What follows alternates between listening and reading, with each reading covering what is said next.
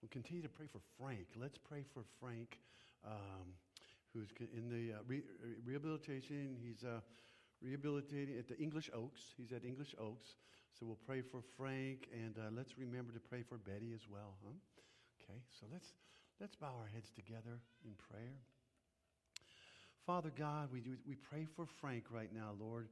Frank Tester, and we just pray your healing hand upon him, Lord, um, as he goes through his rehabilitation. Please, Lord, just strengthen him and be with him, and just give him give him total healing, Father. We thank you, God. Also for Betty, uh, we just uh, well as well put your hand upon Betty, please, Lord, and give her your healing touch, Lord, and, and your strength, and uh, your peace and your joy in her heart, Lord. Just be with her and uh, be her help uh, at this time, Father. We thank you, God. In Jesus' name we pray. Amen. Amen. Okay, everyone, I want to mention that yesterday we had a fantastic men's breakfast, and I want to give a couple people special, uh, special, um, you know, uh, announce. Uh, Joe put it all together. Joe organized it, got it all together. Joe Ramirez. He bought all the things that we needed. Danny, Danny had his famous pancakes that he made for us that were fantastic. Um, and Eddie did the great cooking. Eddie, I don't see him here today, uh, but Eddie uh, broke his arm. He was still cooking. He was cooking with a broken arm. He did a wonderful, wonderful job. And then uh, Brother Greg delivered a beautiful, beautiful message. So we had 18, 18 guys yesterday, 18 gentlemen. So praise the Lord. Amen. that was great. That was really, really a great breakfast. Uh, also mentioned, let's see, uh, you might, uh, if you didn't get a, a, newsletter yet, Cynthia has put those together so beautifully. So when you see her, you might want to give her a, give her a thank you. Oh, thank you, Bonnie. You want to hold it up? Did everybody see that newsletter? I, there you go. And uh, Cynthia put those together for us. So let's remember to give her a special thank you for that, okay? All right. Well, this morning, you know, as we, uh, as we begin, by the way, we're going to be turning, if you want to prepare, to 1 Corinthians 13 and uh, continuing our series called Love Is. But before, we get there, I want to mention that, you know, right now in uh, the war that's going on in Ukraine, uh, the uh, United Nations uh, inspection team has made it into the largest nuclear plant in Europe. And Joe's ready to, you're ready to read, Joe. Huh? You're standing, you're ready to go.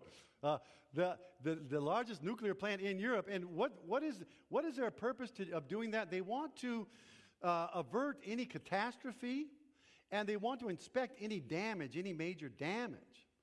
Now, there was a nuclear plant that had catastrophe and had major nuclear damage back in 2011. Now, this is not Chernobyl. You might remember this was a nuclear plant in Fukushima, Japan. And that, uh, the damage there was caused by a tsunami.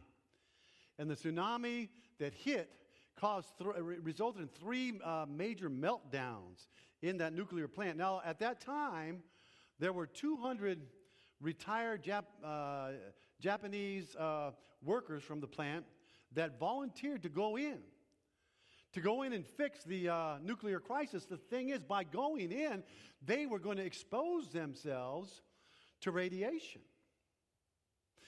This uh, group of volunteers, they were called the Skilled Veterans Corps, they went in, and after they fixed the crisis, the leader of that group, uh, by the name of Yasuteru Yamada, explained why they did it, explained why they went in. And this is what he said. He said, his group exposed themselves to radiation, he said, so the young people wouldn't have to. And I quote, he says, I'm 72. And on average, I'll probably live, I'll probably have 13 to 15 years left of life. Even if I were exposed to radiation, cancer would take 20 to 30 years to develop. The older ones have less chance of getting cancer, he said. See, although many people saw uh, Yamada as a hero, he just saw this as a purely logical uh, decision. But you know what? essentially, what he was doing is laying down his life for these young people. Yamada and his group set an example for the church. We are supposed to lay down our lives for one another. Uh, you know, that's the way of love. That's the way of the Lord.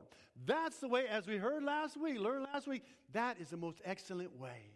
You know, God's love is easy to talk about. You know, following the way of God's love is easy to talk about, but it's not always so easy to do. Love takes commitment, love takes sacrifice, love takes service. And as we're going to read in just a moment, the Apostle Paul gives a list again. We'll read the same list we saw last week. Again, list of what love is, list, of what God's love is, agape love. So now, if you're ready, let's go ahead and uh, we're going to turn to 1 Corinthians chapter 13, and we're beginning verses, reading verses 1 through 8. And if you're able and willing, if you'll stand, and, and thank you, Joe, for leading us. I didn't mean to embarrass you. Thank you for leading us, being the first one. Amen. Um, let's read uh, 1 Corinthians 13, verses 1 through 8. Okay, and it's up on the screen, and it says this If I speak in the tongues of men or angels, but do not have love, I'm only a resounding gong or a clanging cymbal. If I have the gift of prophecy and can fathom all mysteries and all knowledge, and if I have the faith to, to, that I can move mountains, but if I have no love, I'm nothing. If I, if I give all my possession to the poor and give over my body to hardship that I may boast, but do not have love, I gain nothing. Love is patient. Love is kind. It is not envy. It does not boast. It is not proud. It does not dishonor others. It is not self seeking. It is not easily angered. It keeps no record of wrongs. Love does not delight in evil, but rejoices with the truth. It always protects, always trusts, always hopes, and always perseveres. Love never fails. Amen. You may be seated. Amen. What a list, huh? The Apostle Paul,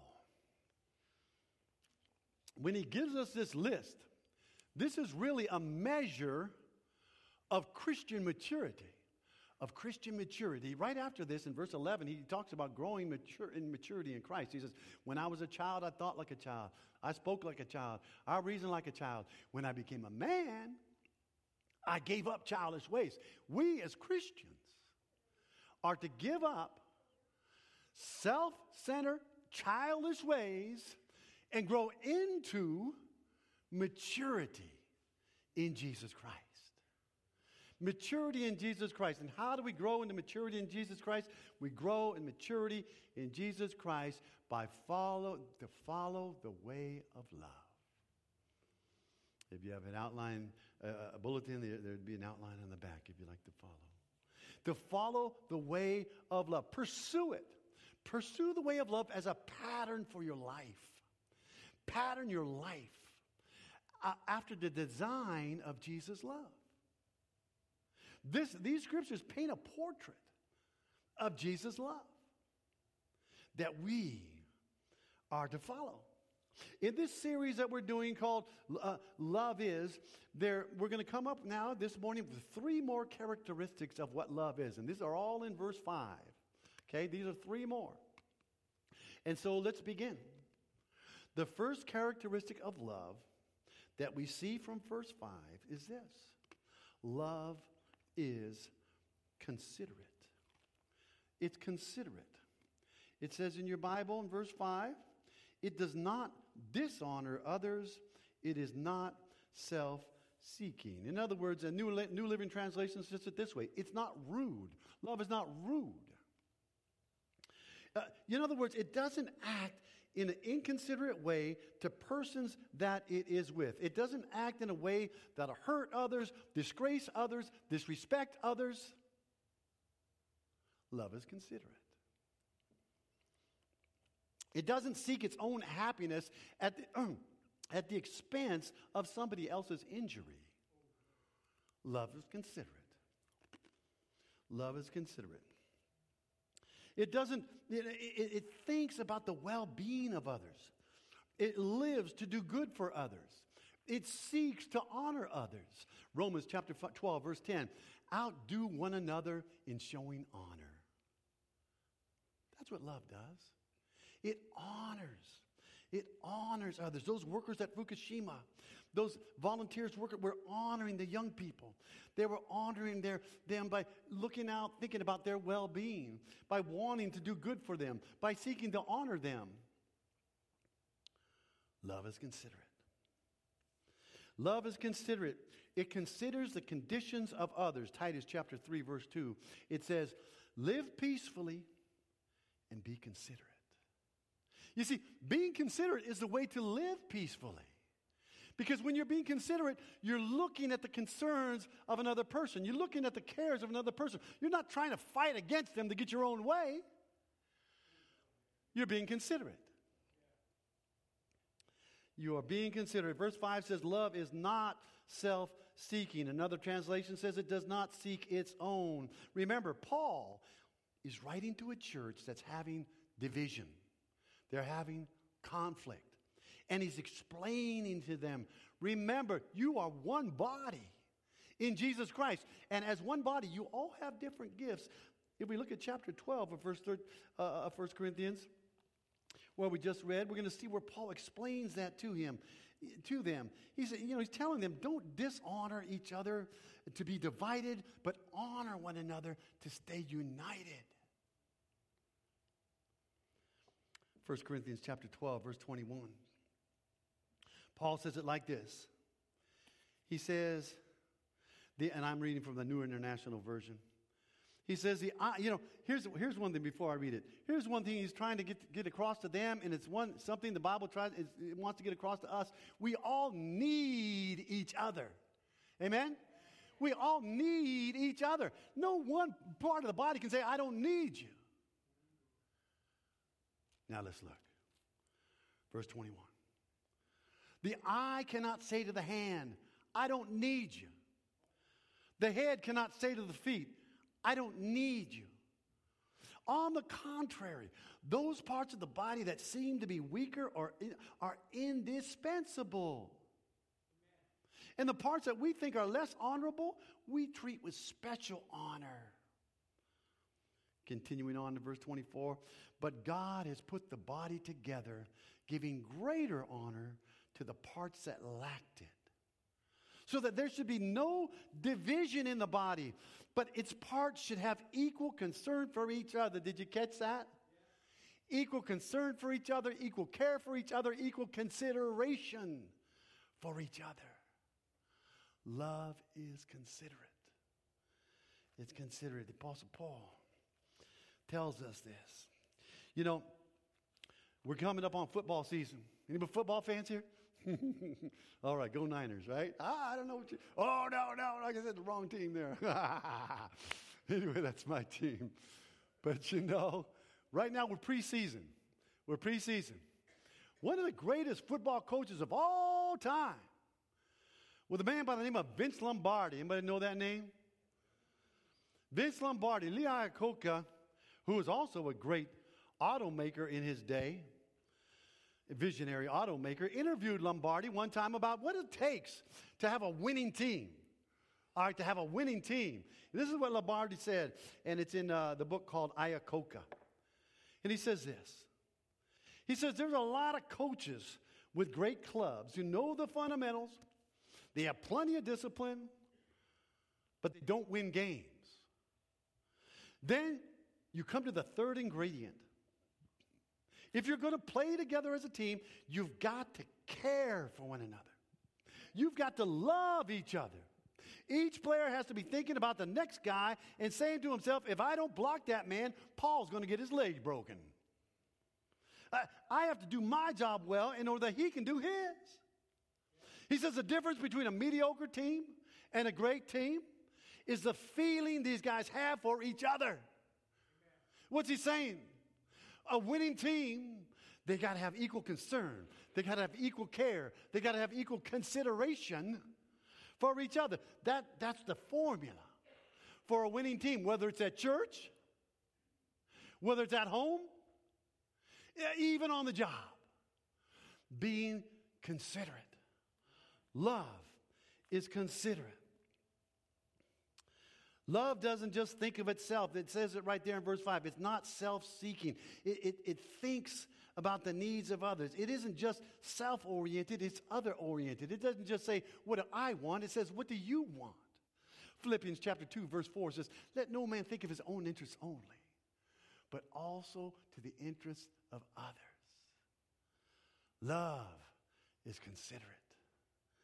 Love is considerate. It seeks to honor others. It seeks to look at the needs and the interests of others. It can seeks to be considerate. So the first, the first characteristic of love is that it is considerate.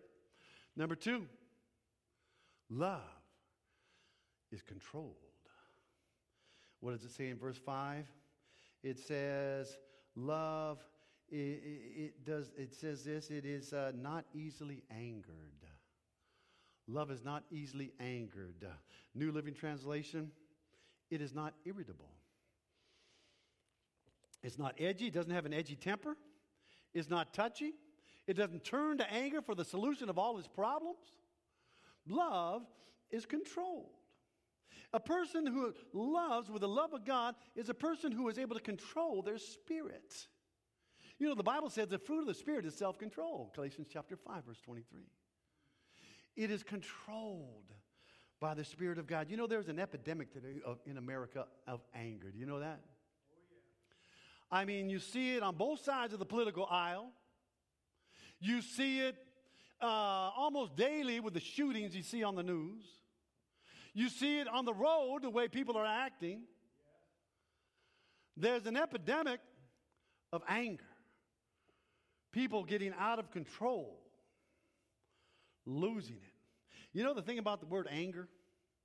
It's only one letter away from the word danger. Huh? For you Wordle fans, anybody do Wordle? My wife does Wordle. You know, it's a little word game online. You put a D in front of the word anger, what do you got? Danger. And that D stands for dumb. right? We get angry, we do dumb things. And some things, those dumb things, sometimes those dumb things can cost us big time. Amen? Numbers chapter 20. If you like to turn with me there, you may. We're going to take a look at Moses. Numbers. Numbers chapter 20. That's toward the first part of your Bible. Give you a second to turn there if you like. Genesis, Exodus, Leviticus, Numbers, fourth book of the Bible. Numbers chapter 20. This is where Israel was in the desert. They've been wandering in the desert 40 years. And now they're grumbling, they're complaining, they're quarreling to Moses. And let's pick it up. Let's pick it up at verse 4. Numbers chapter 20 and verse 4. Here's what it says.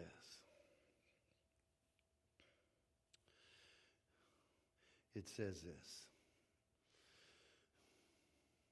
Uh, why, they're here they are talking to Moses. Why did you bring the Lord's community uh, into the wilderness? In this, this wilderness that we that our livestock should die here? Why did you bring us up out of Egypt in this terrible place?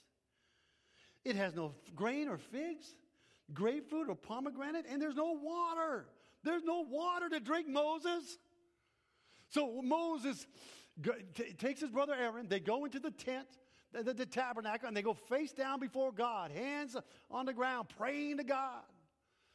You know, was that wrong? No, that was the right. That was exactly the right thing to do. They, they didn't have an answer. They needed an answer from the Lord. Let's pick it up, verse 7. God gives Moses an answer. And he says this The Lord said to Moses, Take the staff, you and your brother Aaron, gather the assembly together, speak to the rock. Those important words right there, by the way. Speak to the rock before their eyes, and it will pour out its water. You will bring water out of the rock for the community so they and their livestock can drink. Okay. What did, Mo- what did God tell Moses to do to the rock? Ah, speak. Speak to the rock. Was Moses obedient? Let's find out. Here you go. Here you go. Verse 9 and 11. Moses is so angry. He's so frustrated. He's going to call them rebels. You rebels. What does he do? Let's take a look. Verse 9 and 10. Verse 9 and 10. Moses took the staff from the Lord's presence, just as he commanded. He and Aaron gathered the assembly together in front of the rock. And Moses said to them, Listen, you rebels. must we bring rock? Must we bring water out of this rock? What's Moses? He raises up his arm and he hits the rock, and then he hits it again. I mean, he hit it plenty hard. I'm sure. I'm, I'm surprised that staff didn't break. what did he do? He lost his temper. He, he was controlled by his anger. Now, as I said, anger has its consequences. What was the consequences for Moses? Let's take a look. Verse 12. Verse 12. The Lord said to Moses and to Aaron, Because you did not trust in me enough to honor me as holy in the sight of these Israelites, you will not bring this community into the land I give them. You see, Moses would not be able to go into the promised land. He'd be able to go up on the mountain. He could see the promised land from the mountain. He'd go up on the mountaintop to see the land, and it was on the mountaintop Moses would die. You see, it was a consequence of his anger.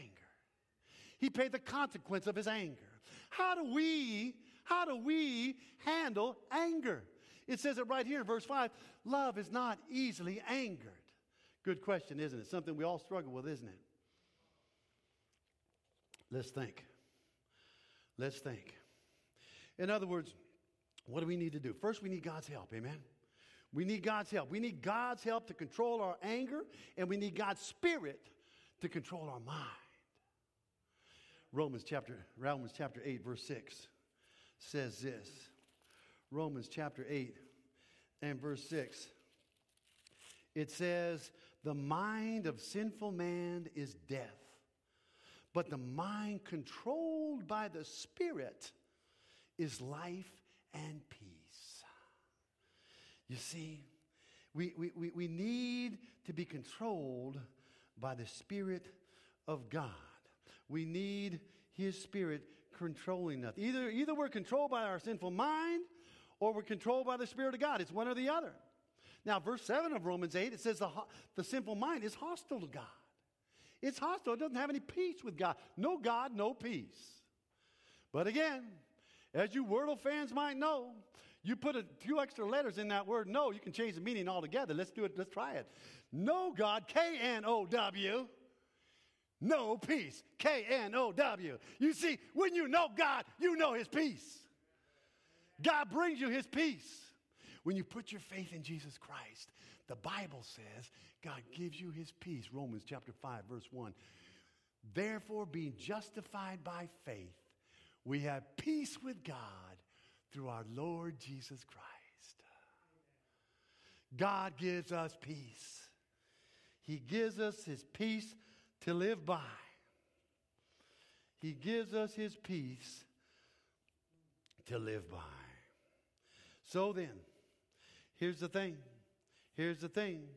As far as controlling your anger, you've got to be wise in the ways that you work with your anger.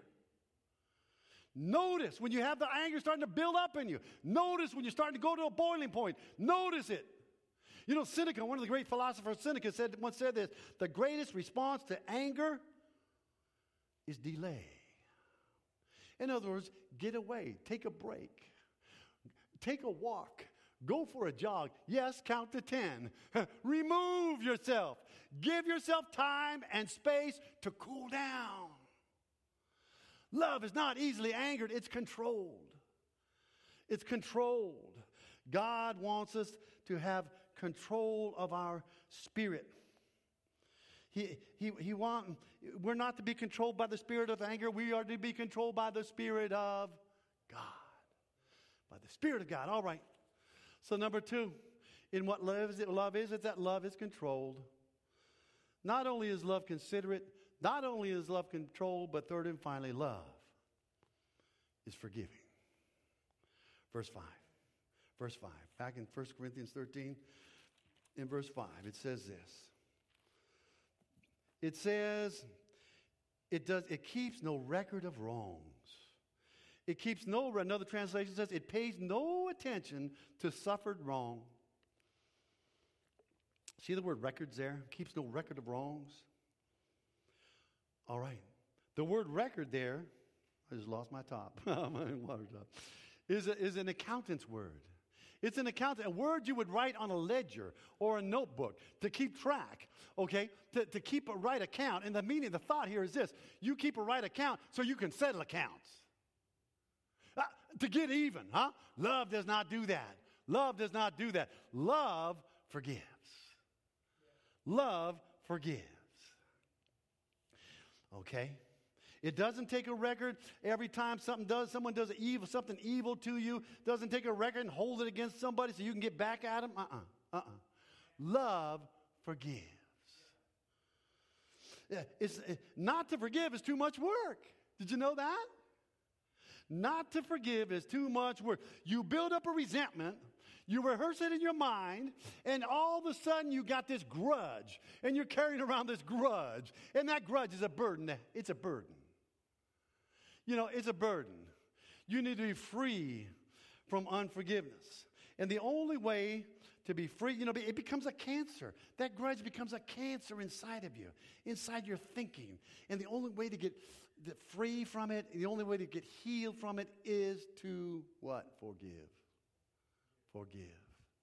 I want you to listen to the words of a Christian counselor by the name of Lewis Smedes. What he says about forgiveness. He says this. He says in his book called Forgive and Forget, he says, carrying a grudge is a loser's game. He says this. It is ultimately, it is the ultimate frustration because it leaves you with more pain than you had in the first place. Recall the pain of being wronged, the hurt of being stung, cheated, demeaned. Doesn't the memory of it fuel the fire of fury again? You know it does, don't you? It brings back all the emotions. You go over it all again. Do you feel that hurt each time your memory lights on people who did you wrong? Your own memory becomes a videotape within your soul that plays unending reruns of your old rendezvous with pain. Is this fair to yourself, he says, this wretched justice of not forgiving? The only way to heal the pain that will not heal itself is to forgive. Forgive the person who hurt you. Forgiving heals your memory as you change your memory's vision. When you release the wrongdoer from the wrong, you cut out a malignant tumor in your inner life and you set a prisoner free yourself. Yourself. Love. Love forgives. It doesn't hold grudges against wrongs that have been suffered. It releases a wrongdoer. Release the wrongdoer from the resentment in your mind. Take him off the record, the, the, the ledger book. Take him off your notebook. Forgive. Forgive. Why? Why should we forgive? It's not just that it's a healthy choice. Most importantly, the reason why we should forgive is because God commands it. Ephesians chapter 4, verse 32. Ephesians chapter 4 and verse 32, it says this. It says this. It says, Be kind and compassionate to one another forgiving each other just as in Christ God forgave you. Forgive as you have been forgiven. You know, if you've received forgiveness in Jesus Christ, you've been forgiven an eternal debt that would, would have kept you out of heaven. If you've been forgiven a debt that large, there shouldn't be anything you're not willing to forgive someone else. Forgive. Love forgives. 1 Peter chapter 4 verse 8. Above all, love one another deeply, love covers a multitude of sins. You just keep forgiving. It covers a multitude. Forgive and forgive and forgive. You know, Peter one time told Jesus, asked Jesus, How many times should I forgive? Uh, seven times? He thought that's pretty big hearted. If I forgive somebody seven times, that's pretty good. What did Jesus tell him? No, no, no, no, no, Peter. Not seven times. Seven times 70.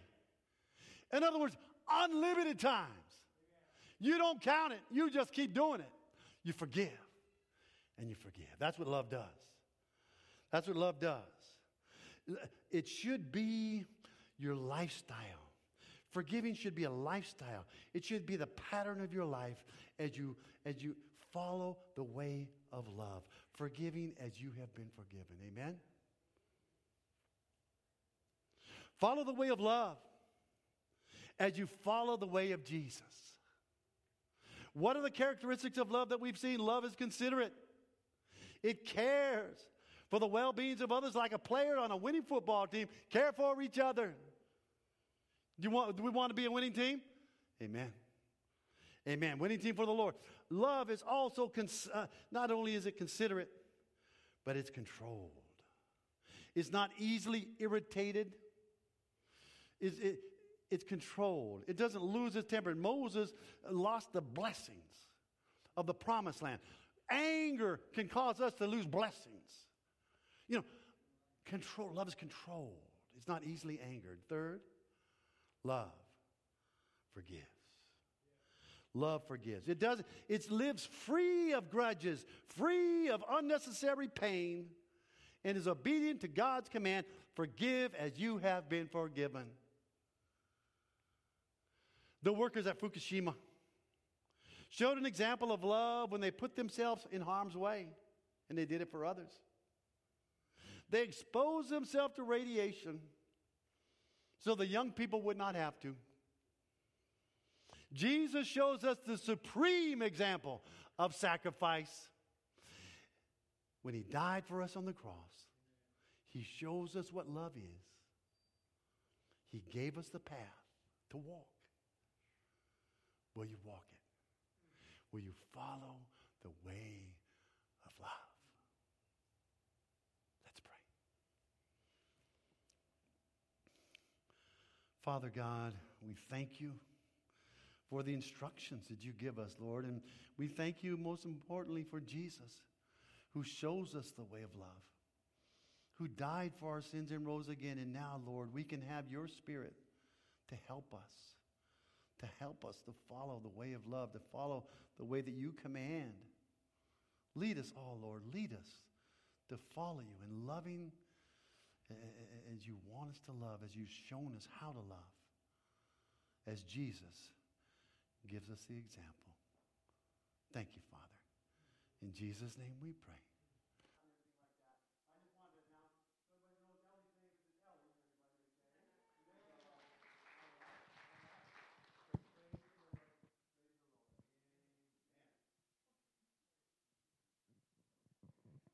Let us pray. Heavenly Father, we just we just come before you this, today, Lord, and we just want to thank you for the love that you give us, Lord. We also want to ask you to, to bond us with the cords that will not be broken, Lord. That is the cords of love, Lord, that you give us. Father, we just thank you today for the message, and we thank you for for the messenger that you brought to us, Lord. And we just pray that everyone here understands the message, and let us let us love one another. This body of believers known as Calvary Baptist Church that we be united in love, Lord, and mercy for each other. We thank you, Lord, for who you are.